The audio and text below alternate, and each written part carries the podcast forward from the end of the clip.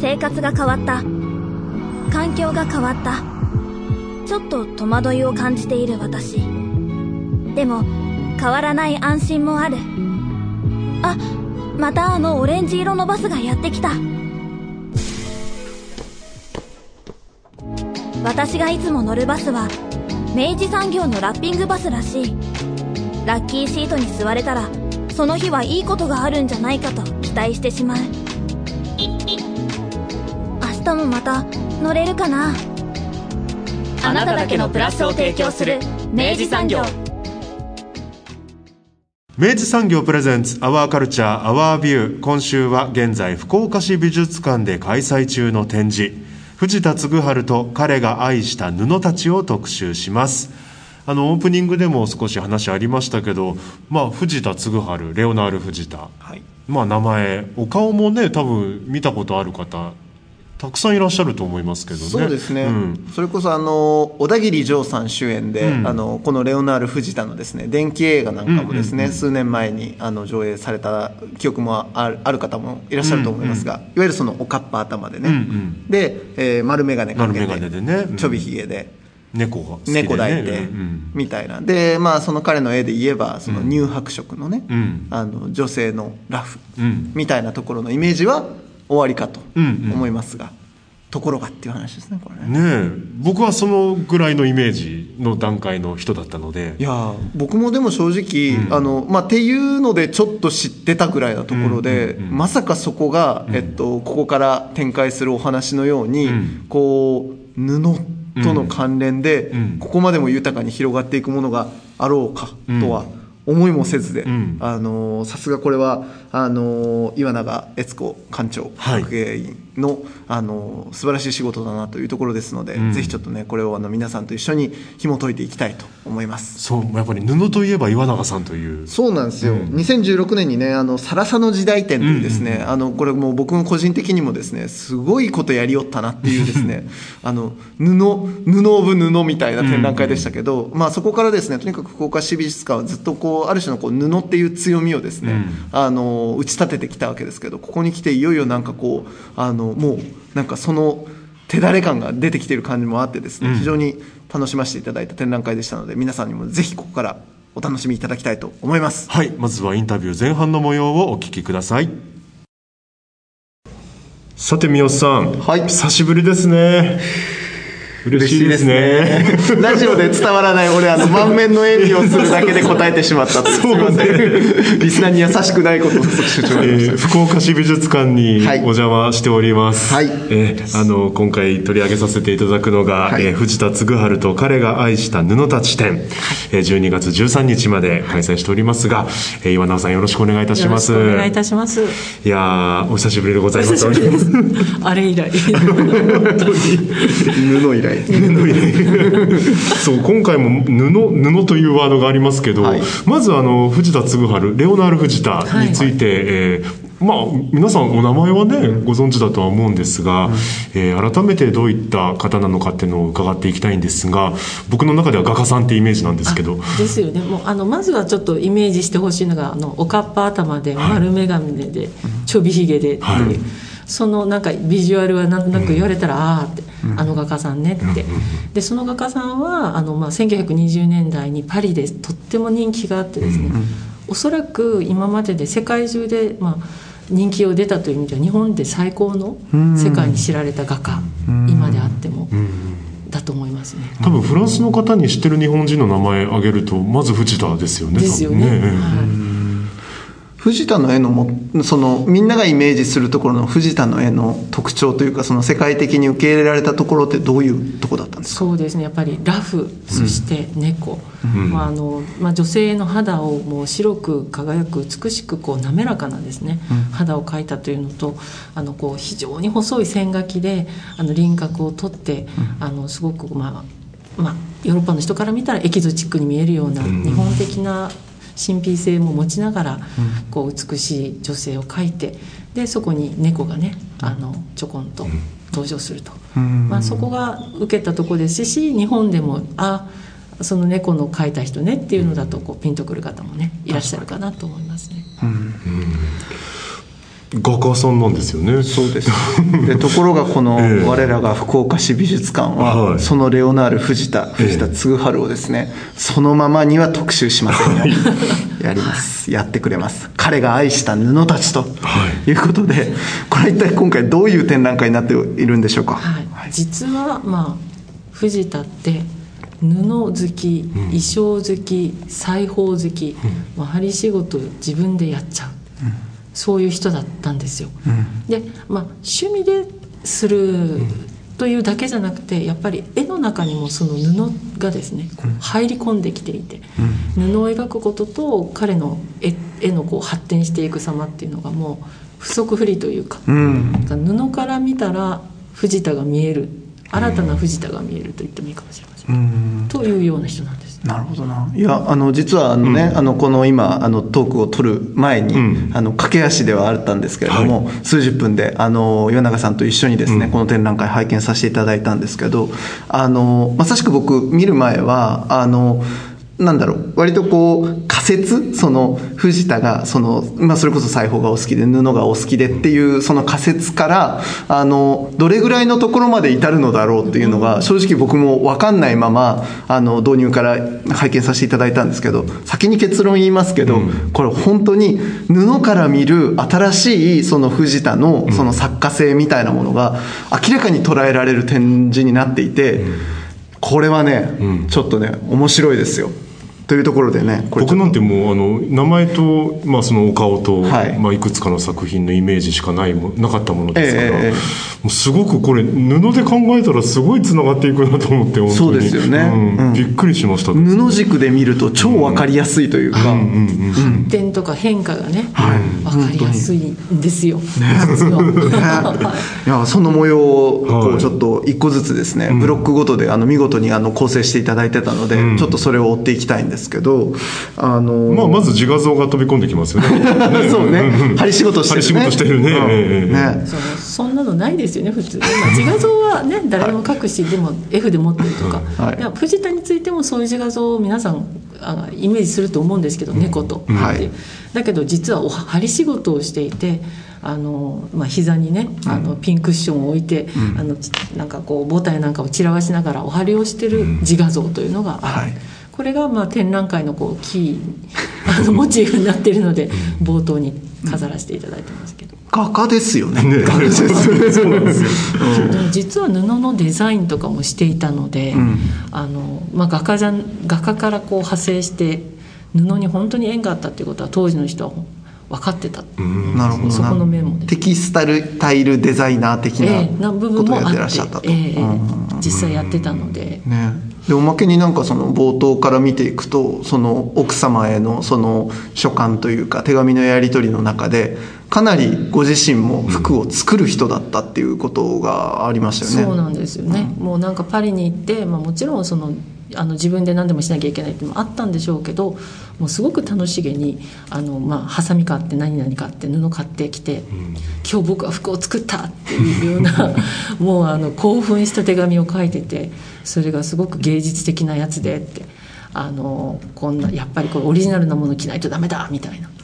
ことを力説していて実践しているんですよ。こんな絵描いたよじゃないんですよねそうそうそうそうそうそうそうこんな服作ったよだからねしかもすげえいいんだよとかって言ってねなんか旗織り機のねイラストとかこうなんか詳細にわたって書いてらっしゃる手紙があったりとか旗織りもしたし自分で織った布でじあの服も作るっていうもうそこまで極めてやってましたという人なんですよね実は。これこうやって展覧会始まるもんですから、うんうんあらこれは藤田の要は趣味としての服作りの話に終始するのかしらんとそうね。うん。思えば決してそうではありません。ん。はい。ということでね一個ずつここからまあその作品あの彼が描いた絵画作品の中に、まあ、その布製が実はめちゃくちゃあるという話になっていくわけですけどそもそもまあそのなんだろうその布の描き込みみたいなものがちょっと人知を超えてるわけですよねこそう。そうです。あのもともとちょっとこうあのまあ絵の中に彩りを添えるとかいうところで描き始めたのかもしれないんですけど、それをもうどんどんこう細かに詳細に描くようになり、ついにですねあのあまりにこの布があの正確に上手に描けてるのでそれで「えー?」って人だかりができたっていう そこまで言って「いや絵を見てるんですかどこ見てるんですか?」っていう話なんですけども。あの十位布って言ってこう、まあ、銅版画みたいにすごくこう繊細な絵柄の布がフランスで、まあ、流行った時があって、まあ、そういうものをモチーフにしてですね絵に描き込むわけですけど、まあ、普通ざーっと色味をそんな色味にしてみせるとか。いうふうに描くわけですよね、絵描きさんって。でもその一あの一筋一筋そのまま模写するかのように布をそのままそこに貼っつけてあるかのように書く、うん、ということをしたんで、うん、ちょっとみんなが度肝を抜かれて「ええー」みたいな。明らかにこうアンバランスなぐらいに、うん、そのまあ割とそのまあもちろんその写実的な作家でこそあるんだけれどもなんかあのメインの対象となるそのまあラフだったりとか、えー、そういうものは割とこうシンプルな線で描かれているにもかかわらずその縁取るですね、うん、あの布の描写だけはちょっとどうしたっていうぐらいのね。ちょっとあのなんかあのもしもしって大丈夫ですかっていうぐらい もう書いて書いてそのどこも手を抜かないんですよね、もうそのまんま多分横に置いてもあの写し取ったっていうぐらい正確に書いていて、でもまあそういうふうなこう側をみんながこううわーって見ていて目目目の働きが、細かくなっている目で、そのラフな肌とか見るとまた肌のニュアンスとかが。わあなんかこうその繊細な色調の変化みたいな。パッて見たらペラッとしたこう、うん、ただの白に見えるけど、うん、多分目があの精度が上がってて見ると細かいとこが見えてくる。そういう作用があるのか。いやまさしくね僕それ聞きたかったんですよ、うん、なんでこんなことやったんですかっていうところをお聞きしなきゃなと思ってたんですけど、なるほどな。なんか結局そういうことをそのやっぱりかなって最終的にはこうあまりにこう、ま、リアルにかけてる布が、まあ、枠のようにして書いてあって、そこから先進む時ももう目がなんか精度が上がってて倍率が上がってる感じ。目のフォーカスをこうギュギュッとこうちょっと変えるような。変えてるんだと思うんですよ、ね、面白い、ね、いやだって実際にあの布も今回の展示ではあのね隣に置いていただいたりとかあのこれとこれこれを描きましたってこう比べてもらうともうほぼ実物大みたいな感じであのもう本当に、うん、あいやこれですね間違いなくで一一言一句違ってませんみたいな描きっぷりなので。だからまあそういうふうにこう布を見る目となんかそのあのメインのその対象を見る目が割とこうシームレスにこういってる感じがあって。ありますよねなんかそうですね。もう本当になんかこうリアルなものを見る、うん、そのなんかそういう視覚体験、うん、ちょっと何かかつて自分がしたような布を見た記憶人の肌を見た記憶みたいなのがこう喚起されるというかですね。いやもう本当なんかおっしゃられてあ確かにと思ったのが、まあ、やっぱりそのラフの方にこう焦点を合わせると、うん、なんかもうすごい輝いて見えるんですよね。うん、そうですよね、うん、もうまさにあのなんかこうはそうまさにこの絵は発光して見えるというか光り輝くようにね見えてる感じがしますよね。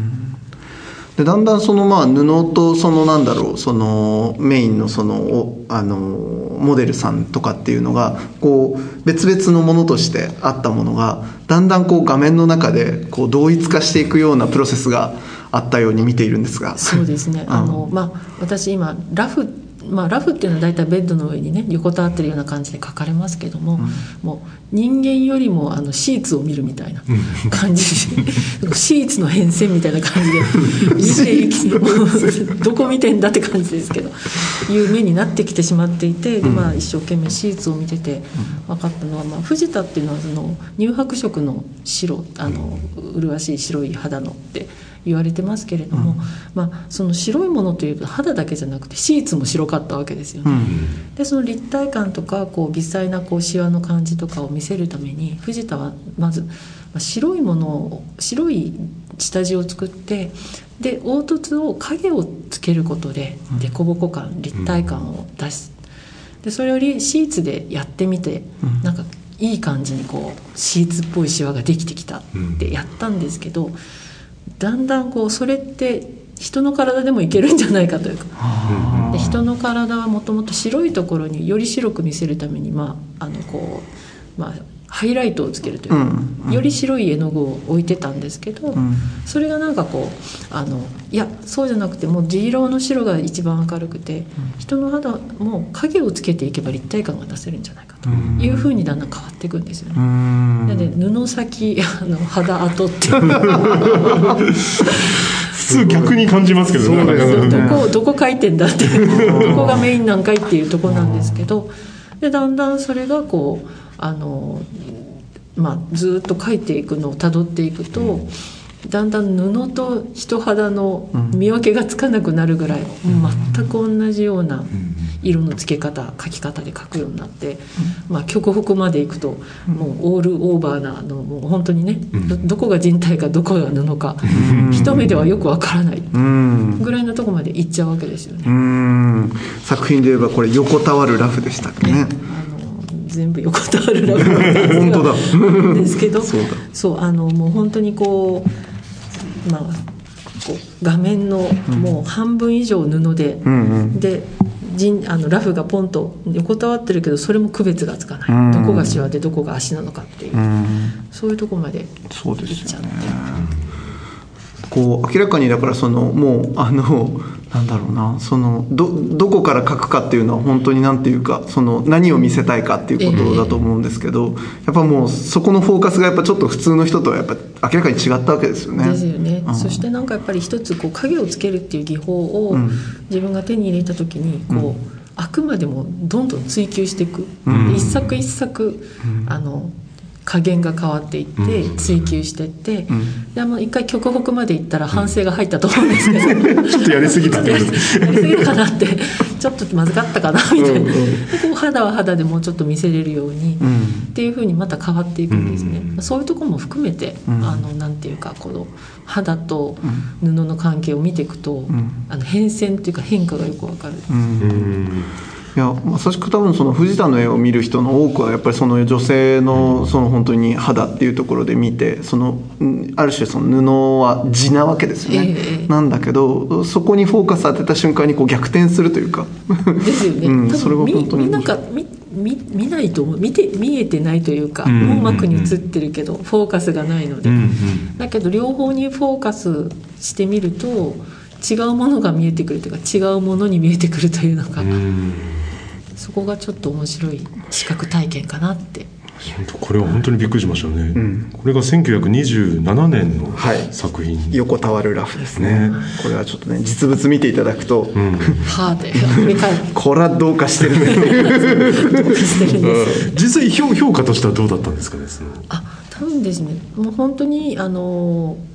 そこまで来たら行き過ぎっていうふうに、まあ、誰かが言ったということではないですけど、あのそこから先また本人もこうもっと肌をきれいに描くっていうそこを一回通り過ぎて肌を肌らしく描くっていうところにもう一回踏み込んでるので、やっぱり自分の中ではそこがあの行っちゃってる とこからまだ先にうあのんもう一回こうベストバランスを求めたっていうところではあったと思います。うん常に考えながらというか、ん。追求しながら、一歩一歩毎回違う感じがします。すごいですよね。でまあこのブロックである程度なんかそのあのまあ言ったら僕らがイメージする藤田の絵のなんかこうある種のこうちょっとあのなんだろう価値の転覆が あの楽しめるんですけどその次のブロックであの今度は彼があの南米に行った時期の作品が、まあ、まず出てくるわけですけど僕これまず本当にまず驚いたのがあこんな絵描いてたんだっていうことですね。うん。そうなんです。あの今ど今でこそですけどやっぱ10年ぐらい前まではこの日本あの南米行ってたり南米の後日本に戻るんですけど、その時期はスコッともう展覧会から外すうん。みたいな展覧会も普通に行われていたんですね。でもであんまりなんかこうこう中 みんながちょっとこう足早に通り過ぎてしまいたいうん。みたいな時期の藤田なんですけど、まあ、私にとってはすごく最高に面白い時期だと思っていて、うん。まあ、やっぱ南米に行ってずっとこう割とそういう意味では均質な白人の女性のを描いていたっていうところから、あのいろいろな衣装のいろいろな肌の色のいろいろな顔立ちの人と出会って、一つ一つがこうおもし面白いというか興味が惹かれて、素晴らしいなって思って、もう一生懸命絵を描くんですよね。だからその南米のその現地の人たちのこう顔立ち特徴とかをぐっと捉えて、もう本当にこう面白いあまあ日本人から見たら珍しい衣装も、もう超リスペクトを持って、すごいなってかっこいいなすごいなって思って書いてるっていうのがもうすごく伝わってくる。うん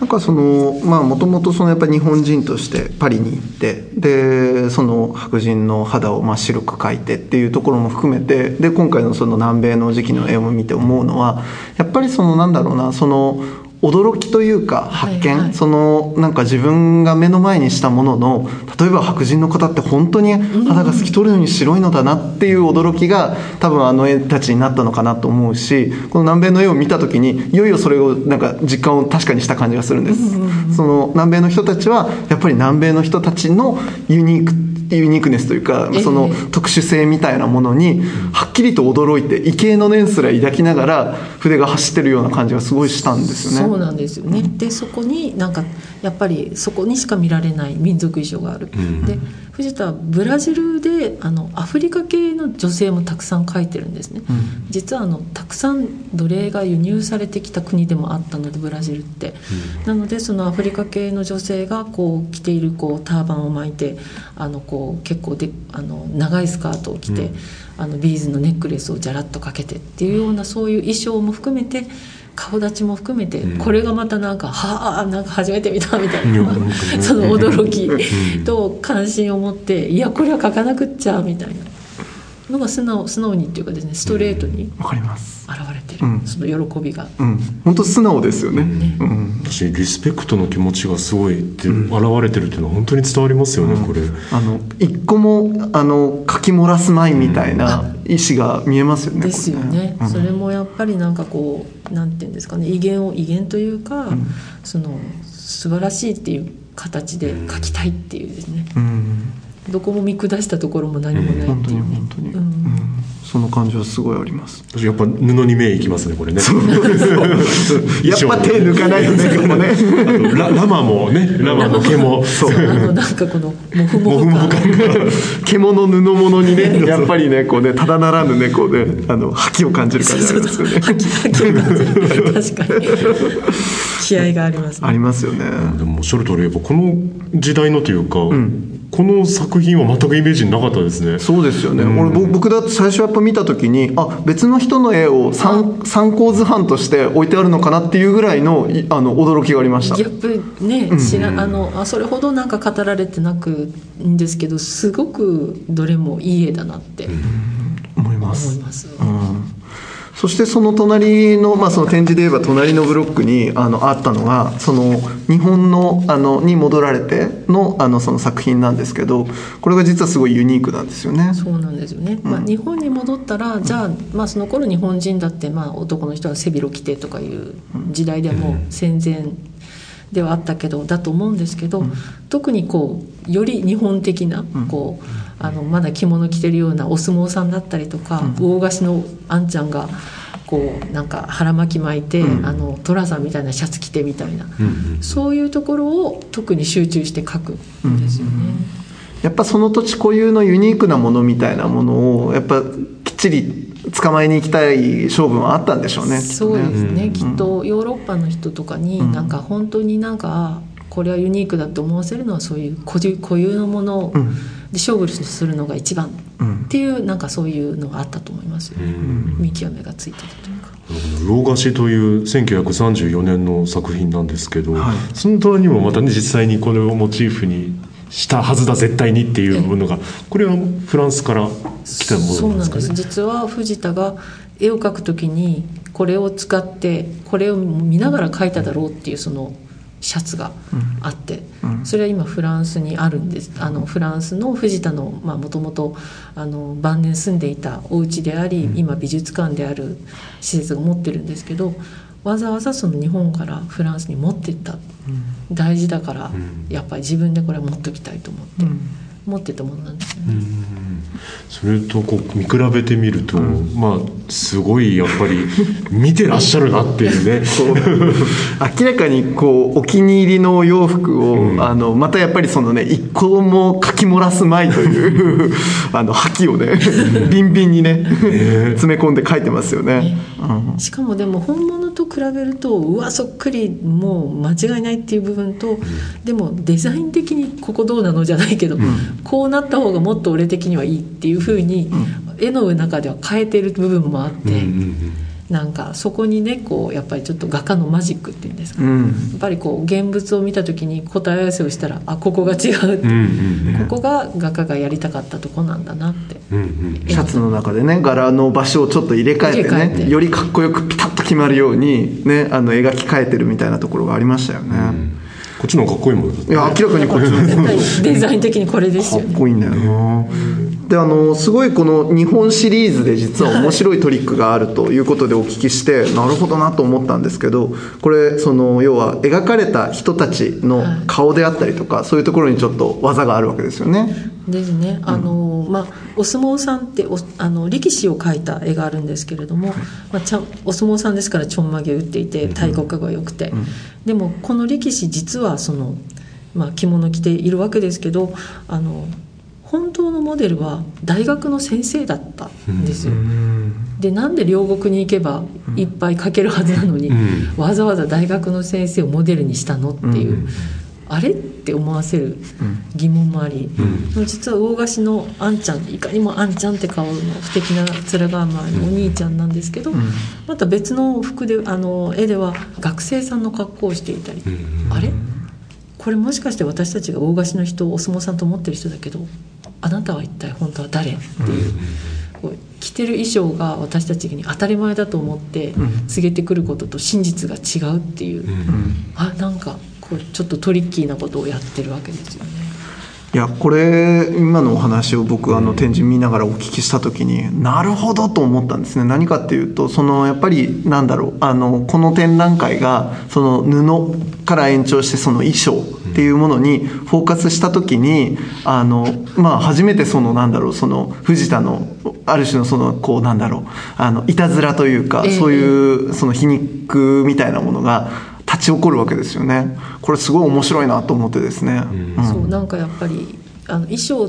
着るものっていわゆるドレスコードじゃないけど、まあね、あの決まり事があるから、その決まり事と比較してみた時にずれてるとかずれてないとかうん。いうことが、うん。そこからを定点にすると見えてくる、うん。まあ、それがなんかそこをうまく藤田も使ったのかなと思うんですけど、うん。それのはが面白い。そうですよね。その社会的な役割を、えっと、表彰する衣装みたいなものと、その人の実態みたいなものが、ね、必ずしも、ね、一致してないよねとか、あのずれてるみたいなその、まあ、ある種のその皮肉めいたちょっとメッセージをなんかそういうふうにさりげなくね織り込んでいってると。ですよね、まあなんか大学の先生っつったって着物着てちょんまげ行ったらあのお相撲さんだったりその江戸時代や明治時代の人に見えるんじゃないのっていうようなねちょっとこう背広を着てこうあの文明人を気取っていてもさっていう、なんかそういうチクッとくるような、なんかそのまあお話をお聞きした後にでこうその展示を進めていくとですよ「あの秋田の娘」という一つの絵に至るわけです、でここですごいちょっと僕感動してですね、これちょっとまずこの絵がどういう絵かっていうのを少しお聞かせいただけますか？ですねあのまあ藤田はその、まあ、秋田の方にあの映画を作る日本のこう風景を撮る映画を作るために、まあ、日本の田舎に行ってあのいろいろ、まあ、フィルムに収めるんですけどそこでこうあの少女たちと出会って、でもうそのもうまさにこうあの秋田のあの中でこう歌を歌ったりしながらあのそのままの生活をしている子たちと出会ってでとてもまああのモデルとして心惹かれて本当にもう10歳とか十何歳みたいな若いあの幼いですよねどっちかというと、子たちもを子をモデルにもう一生懸命もうそれこそリスペクトを込めて、その秋田の生活そのものをそのまま写し取るようにして描くんですよね。うんで都会人を描く時のようなちょっとこう皮肉な視点とか全くなくて、ストレートに、あのこの衣装とこの風景とこの少女がパチッとはまる感じ。で、ちょっともうその「秋田の娘」というですね決してそんなに大きいサイズの絵じゃないんですけど、もうその絵をそのやっぱその前段を踏まえた上で、この絵の前に立った時に本当にもう直感的にもうその四角の中にちり、もうその絵しかありえないぐらいの感じで収まってるんですよね、彼女の髪型彼女の肌そして彼女がまとっている服に後ろの背景まで、全部もうその四角の中で全部の世界が完結してるぐらいのなんかすごい成立の仕方をしていて、でこれはやっぱりなんというかそのさっきのその違和感そのただ洋服着てるだけでその社会的役割が付与されているものとのギャップであったりとか、もっと言えばその南米であの驚きを持ってやっぱりその目の前の対象を一筆も書き漏らすまいとしてあの走ったあの筆の勢いみたいなものが、や明らかに宿っているというか。もう本当です。私もやっぱり南米の人を描いた時のような真摯な思いで、あのもうその文化を心から尊敬する思いでこの秋田のこう娘を描いたなって、そのこうもう本当にこうなんでしょうねお店に山線の画家のはずなのに純粋さというのをすごく感じますよね、ここから。は。いやもうこれちょっと僕こ今回のあの展覧会の中でちょっとベストの一枚の一つですねこれね。いやいやもう私も本当にこれは大好きなんです、すごいんだよ本当ちょっとこれだけでも見に来てほしいぐらい、ね。うん、またこう位置的にこうちょっとこう遠くの方から目に入ってきてこうね実際にこう間近で見てみると、よりこうぴったり感というかねその、本当におっしゃる通り違和感が全くない、もうバチッと決まった感じがね。刺さったーみたいな。決まったみたいな。雪の匂いがする感じですよね、本当にそうですよね、いやだからやっぱこの辺とかもやっぱその衣装文あの布衣装文脈でやっぱこう一回藤田の絵を紐解いてでもう一回結び直していく中で初めて気づくこのあの藤田のメッセージみたいなものがすごいあるなと思ったんですね。本当にあの衣装そのものもあのは本当に好きで描いてるんですよね、本当にあの魚菓子のあんちゃんが着てるシャツだったりお相撲さんが着てるものも本当にいいと思って描いててで秋田の少女が着ている、あのまあ、こういうかすりのものだったり島のものだったりがいいなって、大好きで描いてる。質感まで含めてねちょっとびっくりする一枚でしたね。明治産業プレゼンツアワーカルチャーアワービューエンディングの時間となりました、えー久しぶりに福岡市美術館から全編お届けすることになりましたが、えーもうお気づきだと思いますが終わりませんねこれね。あの、ええ。展覧会のですね、はい。あのまあうん実際に見てやっぱ面白くてちょっええともっと聞きたいよ半分、ええ。あと展覧会の中身のとにかくやっぱ充実ぶりええ。半分でですね、すいません。来週まで お届けさせていただきます。いやもうそれだけもう見どころしかない感じの展覧会でございまして、はい。えー皆さんもね続きがこう気になってらっしゃるとは思いますが次週もまたとんでもないことが起こっておりますんで。そうですね、ええ。でまあ割と次週がやっぱこうこの展覧会の一番こう革新に触れるというか、あの布からほどいていくと、藤田っていう作家のここまでたどり着けるかっていう、そのなんて言うんでしょうね。距離、ん。その飛距離をですね、ん。ぜひちょっとね皆さんにもあの堪能いただきたいところですので、はい。次週もどうかお聞き逃しないようにお楽しみいただきたいと思います。アワーカルチャーアワービューはラジコのタイムフリー機能を使ってもう一度聞くことができます。詳しくはラジコで検索してください。そして番組の特集は YouTube、ポッドキャストで聞くことができます。アワーカルチャーアワービューラブ FM と検索、もしくはラブ FM のホームページからアクセスしてください。えそして皆さんからのメッセージ参加は761アットマークラブ FM.co.jp えもしくはラブ FM の公式インスタグラムアカウントにダイレクトメールでお送りください。お送りいただく際はタイトルか冒頭部分にアワーカルチャーアワービュー宛てもしくは頭文字を取って OCOV とつけてください。そろそろ選定も終わるぐらいのね時間ですかね。ずっとね。ね。うん。えー。美術館のこう剪定の音まで、ね、植栽の剪定の音までえ楽しみながら、ね。美術館を全身で感じさせていただいている、ね本当に。久しぶりの。ぜひ植栽のねその びっしりとこう整った、はい。そのあたりも皆さん楽しんでいただきたいなと思います、三好さん今週もありがとうあございました。りがとうございました。 Our Culture, Our View 最後は福岡を拠点に活動するトラックメーカースイミングシープの新曲ニューブランケットを聞きながらのお別れです。ここまでのお相手は佐藤智康でした。また来週あの発球があのシュートがあの音楽が僕たちに勇気をくれた。明治産業はスポーツそしてさまざまな文化カルチャーを応援しています。あなただけのプラスを提供する明治産業。